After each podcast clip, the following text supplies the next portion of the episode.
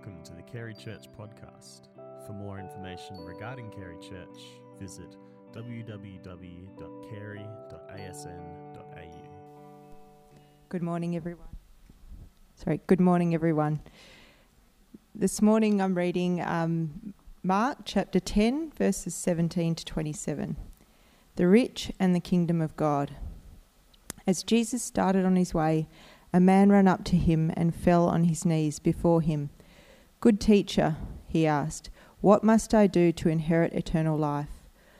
Why do you call me good? Jesus answered.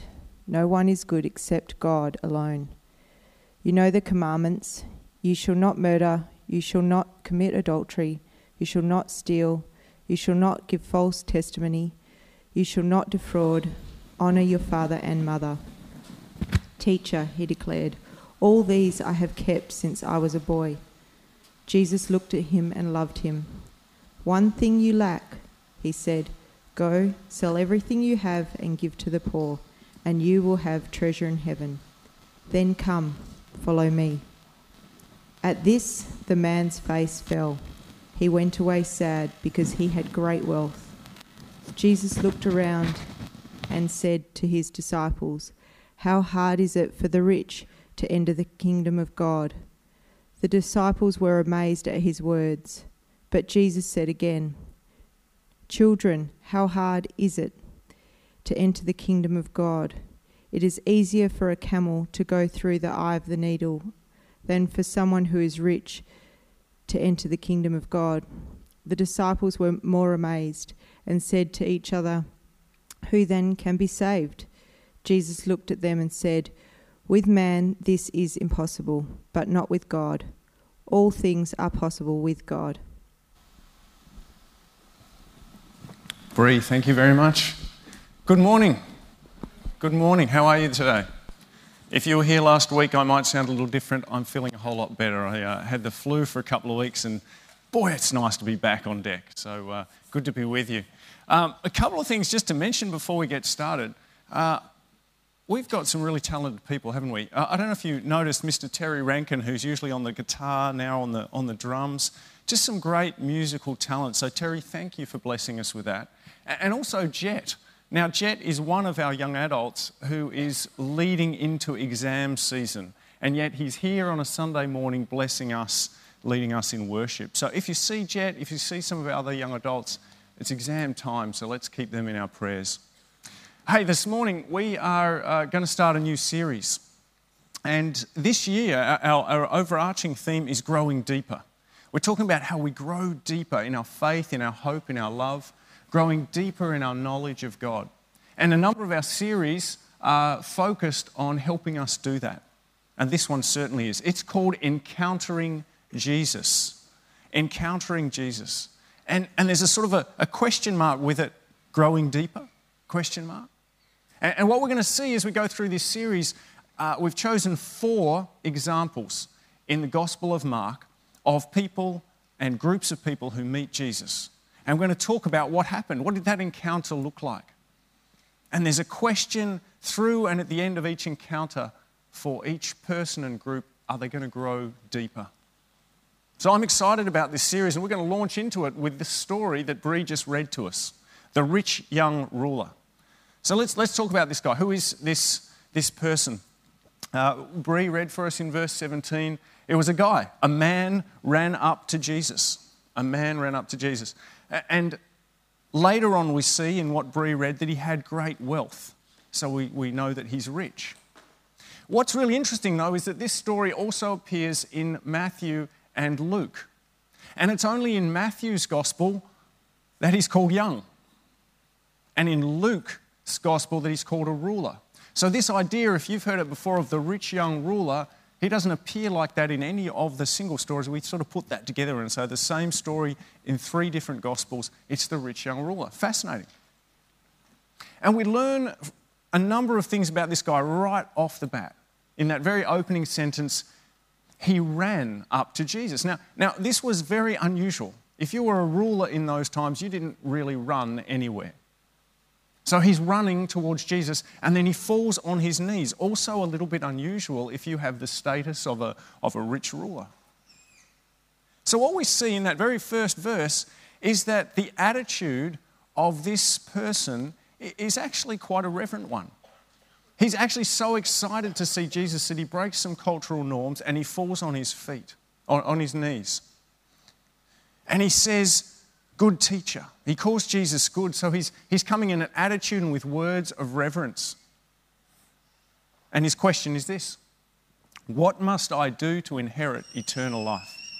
What must I do to inherit eternal life, Jesus? Now, let's talk about this idea of eternal life just for a second, because we have this preconception about what it means. But for a Jewish person in that time, it, it meant something slightly different. So, for the Jewish people, they were living in what they called the present age.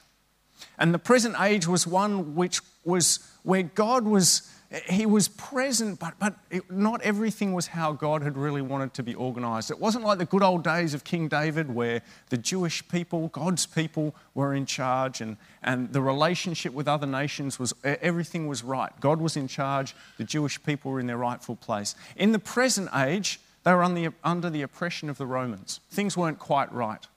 So they were looking forward to the age to come. It would be ushered in by a Messiah, and in this age to come, that's where you wanted to have your treasures stored up. You wanted to have eternal life, because that's where God's kingdom would be restored. And so, what this young guy is asking, he's saying, Teacher, how can I sort of transfer my wealth? I'm rich now, so everything's fine here and now. How can I transfer my wealth, make sure I'm fine in this age to come when, when God does restore the kingdom? I want to be fine then. How do I get that? Do you relate to this guy at all? This rich young ruler? Maybe, maybe you think no. I mean, he's rich, right?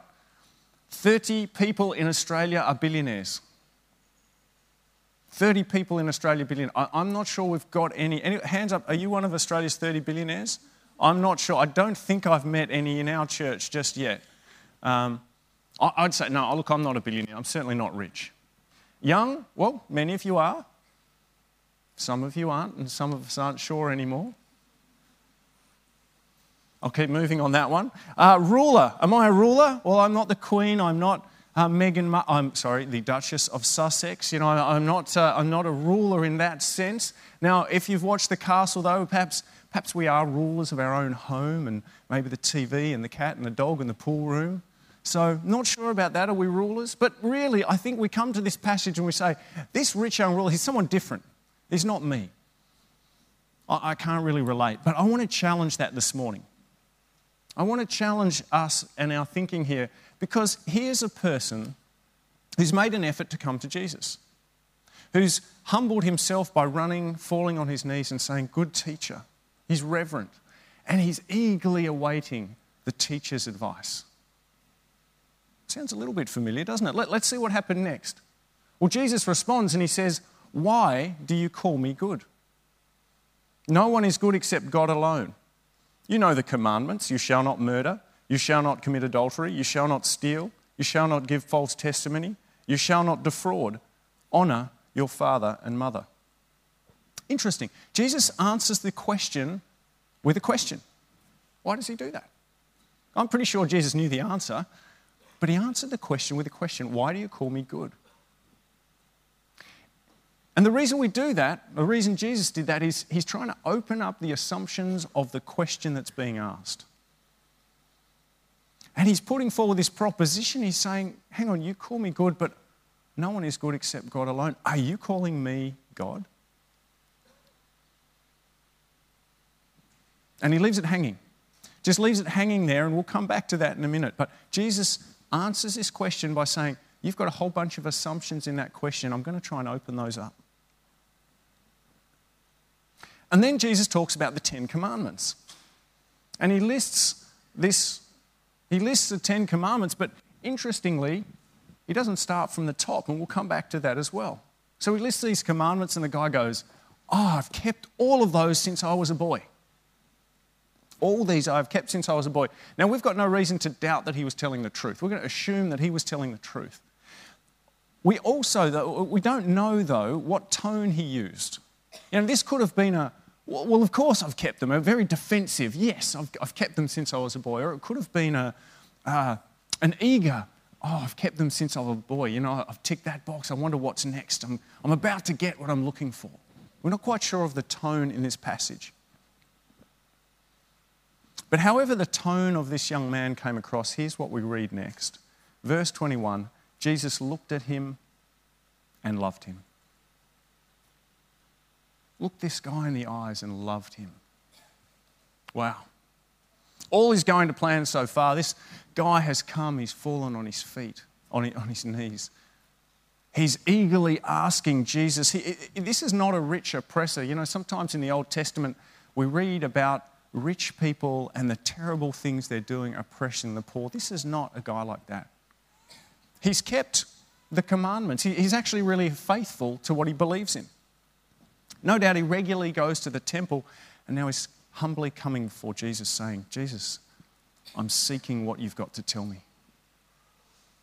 Can you relate to that now? I mean, here we are on a Sunday morning in church. There are lots of other things that you could be doing this morning, but no, counterculturally, you've come to church. And you might be sitting there and you've probably, if you're like me, not murdered, not committed adultery this week. Uh, maybe you called your mum and dad like I did. I mean, yes, I kept the Ten Commandments mostly this week. I'm feeling pretty good about it myself. And now here I am on Sunday morning, and I'm saying, Yes, Lord, I want to grow deeper. I think we've got a lot in common with this young man.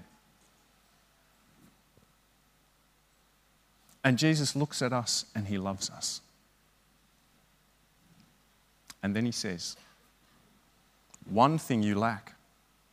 Go, sell everything you have and give to the poor, and you will have treasure in heaven. Then come, follow me. Boom. What? This one, two sentences from Jesus changes this person's perspective on all of life. Here we have the nutshell, the kernel of the encounter with Jesus. All these things build up, and then suddenly, bang, the paradigm is blown open. And what we find, and we're going to unpack this as we go in the next few minutes, we find that Jesus proves to be more personal, more demanding, and having more to offer than this man ever imagined. Because Jesus starts by saying, Sell everything, everything you have, and give it to the poor. Everything? Is that, is that normal? Is that the standard? Is Jesus setting a standard here? Is that what he's saying to you and I this morning? Go, sell everything you have to the poor, then come follow me. Well, I don't think it is because, notwithstanding the other two passages that tell the same story in Matthew and Luke, there is nowhere else in the Bible where somebody is told to give everything away. You might know the story of Zacchaeus, a tax collector, was up in a tree. Jesus came along and said, I'm having dinner at your place. He said, Okay. And at that dinner, Zacchaeus happily gave away half of what he'd accumulated. Or how about this passage that I found in 1 Timothy chapter 6, verses 17 to 19? I think up on the screen we'll have 18 to 19. This is Paul talking to Timothy and saying, Timothy, here, young pastor, Timothy was a pastor, here's how I want you to talk and deal with the rich people. Command those who are rich in this present world not to be arrogant, nor to put their hope in wealth, which is so uncertain, but to put their hope in God, who richly provides us with everything for our enjoyment. Command them to do good, to be rich in good deeds, and to be generous and willing to share. In this way, they will lay up treasure for themselves as a firm foundation for the coming age, so that they may take hold of the life that is truly life. Mm. It almost looks like the same questions being asked, doesn't it? Life in the coming age. True life, eternal life is the question. And yet, here, the command is do good, be rich in good deeds, be generous and willing to share. It's not go and sell everything. So, what is Jesus saying to this young man? Is this complete hyperbole? Is he just extending an example? Is he trying to make a point? Well, perhaps. But more importantly, I think what Jesus is doing is he is pinpointing the critical issue for this person. This is a very personal message for this particular man. He seems to be living a good life. But what Jesus says to him is you know what? If you really want to have eternal life, if you really want this fullness of life in the coming age, in fact, if you want the fullness of life now, you've got to change your mindset. It's not about looking for something to add on, it's actually about coming to follow me. You asked about eternal life, and I can tell you that at the moment your security is in your wealth. And that's what I want to change. Not because I want your wealth, but because I love you and this is going to be better for you. It's totally intentional on Jesus' behalf. We looked at the Ten Commandments earlier that he didn't run through from the start. Because you'll notice that at the start it talks about loving the Lord your God, and at the end it talks about covetousness and greed. And they are the two things that perhaps were the struggle for this man. So Jesus, in his gentleness and kindness, says, Hey, did you keep these ones? You did. I knew you did, but well done. Now let's talk about what we really need to talk about. So the command here is not to give all away for everybody, it's not a norm. This is a personal revelation for this person. The second thing about this revelation is, of course, it's so much more demanding than this guy hoped for. So much more demanding. You know, I suspect he was hoping for a bit of a, a pat on the back. And, uh, well, here's what you need to do. Maybe uh, if you just um, uh, serve a little bit more over here and uh, sponsor another few orphans and uh, maybe volunteer uh, in the kids' area at least once every two weeks, eternal life is yours. That's not what Jesus says. Jesus has this enormous request of essentially everything. Have you ever watched The Biggest Loser? Ever seen that show? I don't know if it's on anymore, but, but I used to watch some of it. And it was a show, if you haven't seen it, about people who wanted to lose weight. In fact, lose a lot of weight. And uh, in this show, you'd have these people who are very excited about coming on the show and losing weight. You know, that's what they wanted to do, that's what they were there for. And, and it was great TV because we could see the struggle. You could see the struggle of people wrestling with more exercise and, and what they were eating. And the real question was are you prepared to give up your comfort food? Are you prepared to give up that food and your lifestyle for a better lifestyle? And what you would see is after a while of these people doing a whole lot of exercise and eating a lot of celery, they just get to that point where they were given a little bit of freedom. And in that freedom, sometimes you'd see those people who'd sneak that extra 15 donuts or those three whole cheesecakes because they were going back to, you know, they sort of wanted this new lifestyle, but actually, oh, there's just so much comfort and goodness over here too. And and you could see them being torn. And what would happen is people would leave the show over time, and some of them you would see, you'd see them all, I don't know, three, six months later, whatever the duration of the show was. And for some of them, you could see they'd wrestled, but actually the pull of the comfort food, I can't give that up permanently. I can't give it up permanently. I can't give it up completely. But there were a few who had recognized, you know what, if I give up this thing that I was having some security in, this thing that I enjoyed permanently, my life is changed. Many couldn't handle it, but some did, and a new life was born. Jesus says to this man to truly experience this new life, this full life, you need to give up the things you're holding on to at the moment. Now, I want to be just put a little caveat in there. I understand that obesity can be a, a real challenge for some people, so I'm not in any way belittling that. But I'm saying there's some similarities in that show with the holding on to what's old and wrestling with going to what's new. My third point here so we've talked about how personal Jesus is here. We've talked about how demanding, but, but you know what? Demanding is balanced by this third point, which is how much Jesus has to offer. And the interesting thing here is that if we are still in the phase of holding on, we see it more as demanding something that I don't want to give away. But as soon as we start to see the amazing thing that Jesus is offering, we recognize that it's not because he doesn't want us to have this good thing, it's because he wants us to have something better.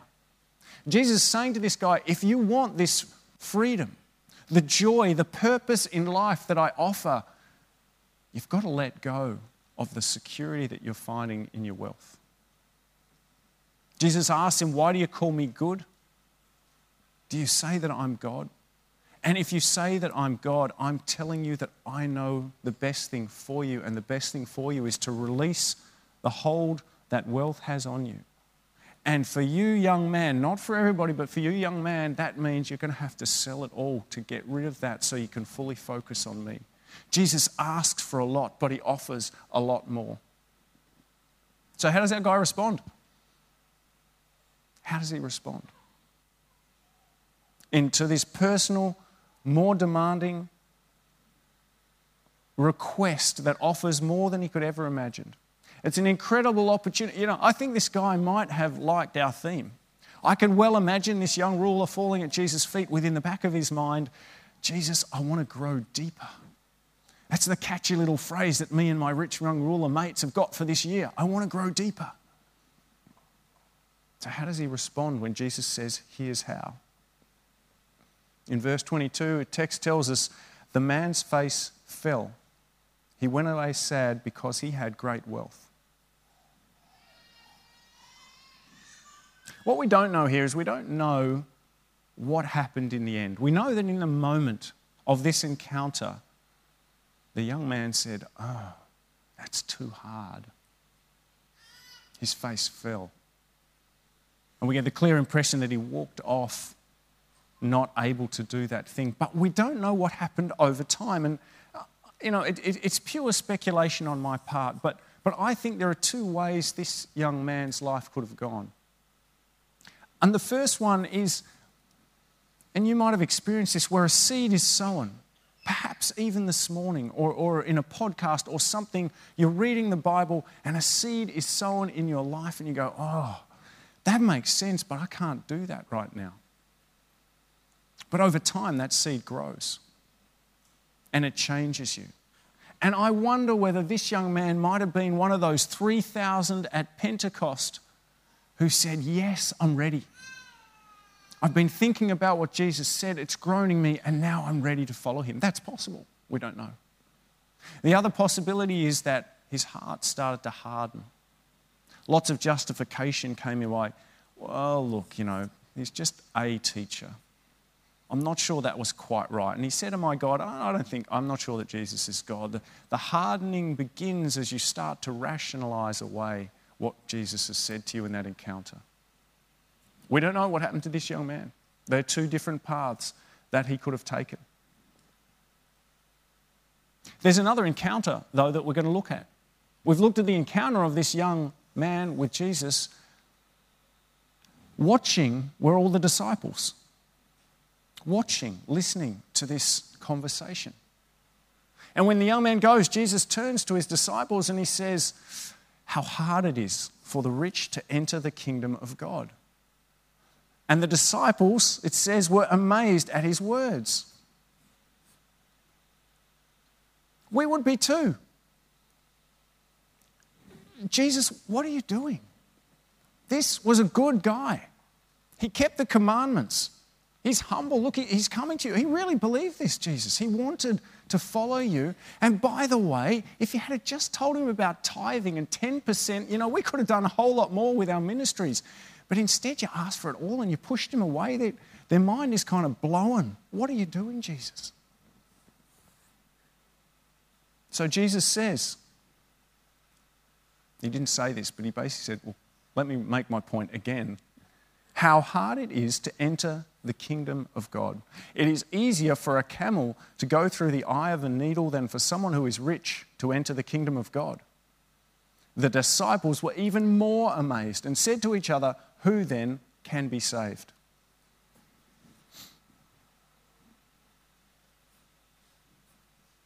Jesus here is throwing in a little bit of an exaggeration. And why do we know this? Because he does it elsewhere in the Bible. You might have heard that story where it talks about the plank in your eye. First, take the plank out of your own eye. No one has a plank in their eye. Jesus was using that to say, I want to make a point here. And there's another fantastic sentence that Jesus says to the Pharisees in Matthew 23. He says to them, You strain out a gnat, but swallow a camel.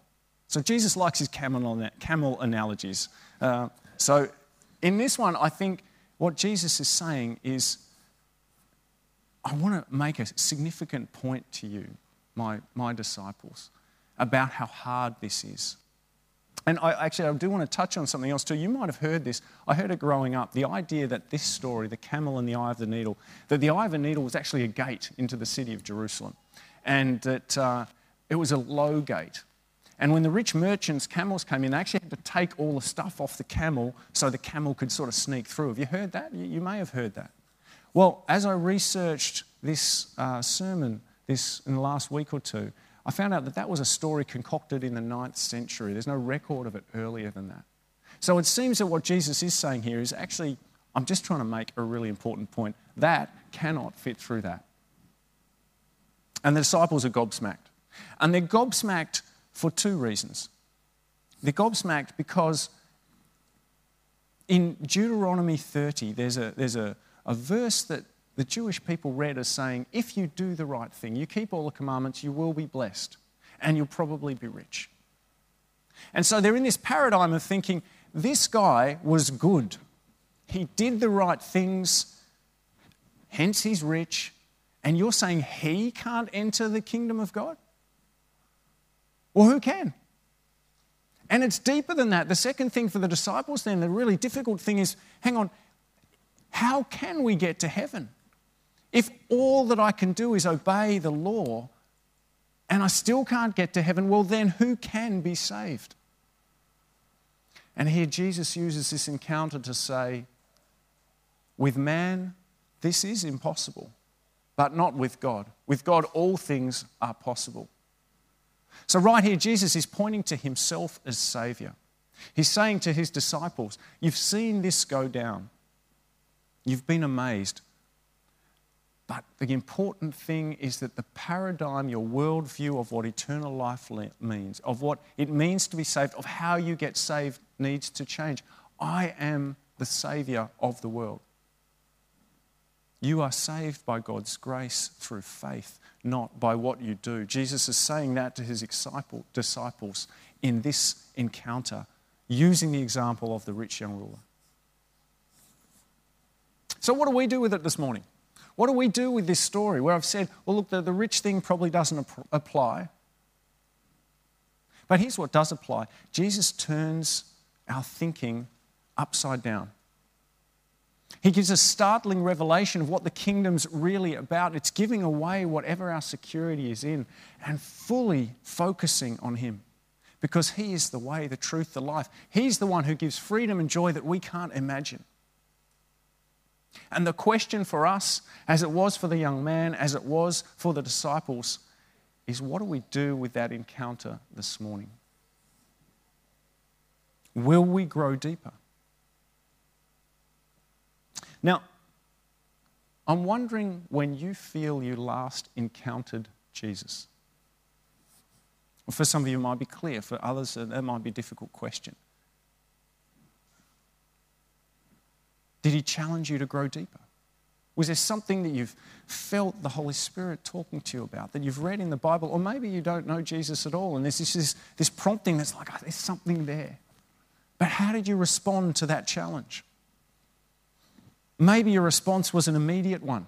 Like that story of Zacchaeus that I referred to, where there was an immediate and happy, I get it. I see the amazing thing Jesus has offer. I'm going to give away the thing that is holding me back so that I can follow Jesus completely. And if that's you, fantastic. I want to encourage you to share your story of transformation because that is so powerful. Or perhaps you're on a sort of a delayed response, or, or you've got this example in your head, we had this encounter, and over time you realized, yes, I do want to do that. A little bit like the disciples. We read about the disciples for three years following Jesus, and Jesus is constantly saying, Don't you get it? But then they got it and they went and ministered to the whole world. Maybe that's your story. That's how you handled the encounter. Can I encourage you also share the story? Share that story of how meeting Jesus has transformed your life. Perhaps the seed's growing inside you. You're not at the end of the story yet. Perhaps you've had this encounter and there's something inside you that's stirring away.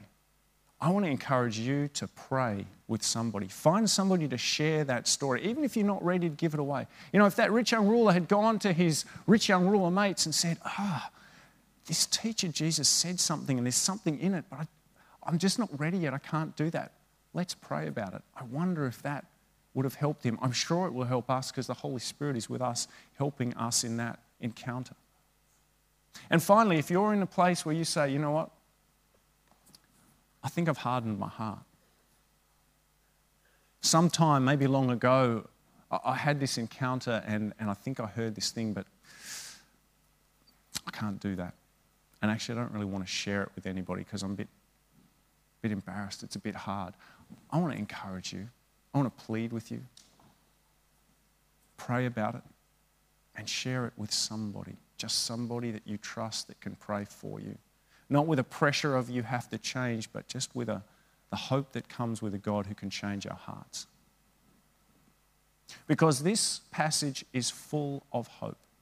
I want to take you back to the central verse. Jesus looked at the young man, knowing all about him, knowing the decisions he would make, and loved him. Jesus said, You can't save yourself by your own actions no matter how good you are, no matter what laws you keep. But I can. And that's what he says to all of us this morning as well. He's looking at us, loving us, in full knowledge of who we are, and inviting us to grow deeper, inviting us to see this picture of freedom and joy and purpose in life that he has for us as we look to release what's holding us and follow him. Why don't we pray together? Oh Lord Jesus, thank you. Thank you that through your scripture and by your Holy Spirit, we can encounter you. That this morning we've encountered you. That as we read your word, we can encounter you. And we thank you that you know us intimately and personally. And even in that intimate, personal love, you look at us and love us. Thank you for your desire to give us life, more life, life abundant in you. We pray for the courage to listen, pray for the courage to follow you, and that we might live life in the freedom, joy, and purpose that you give. We acknowledge in ourselves that's impossible, but you, Lord Jesus, have made it possible. Thank you, and Amen.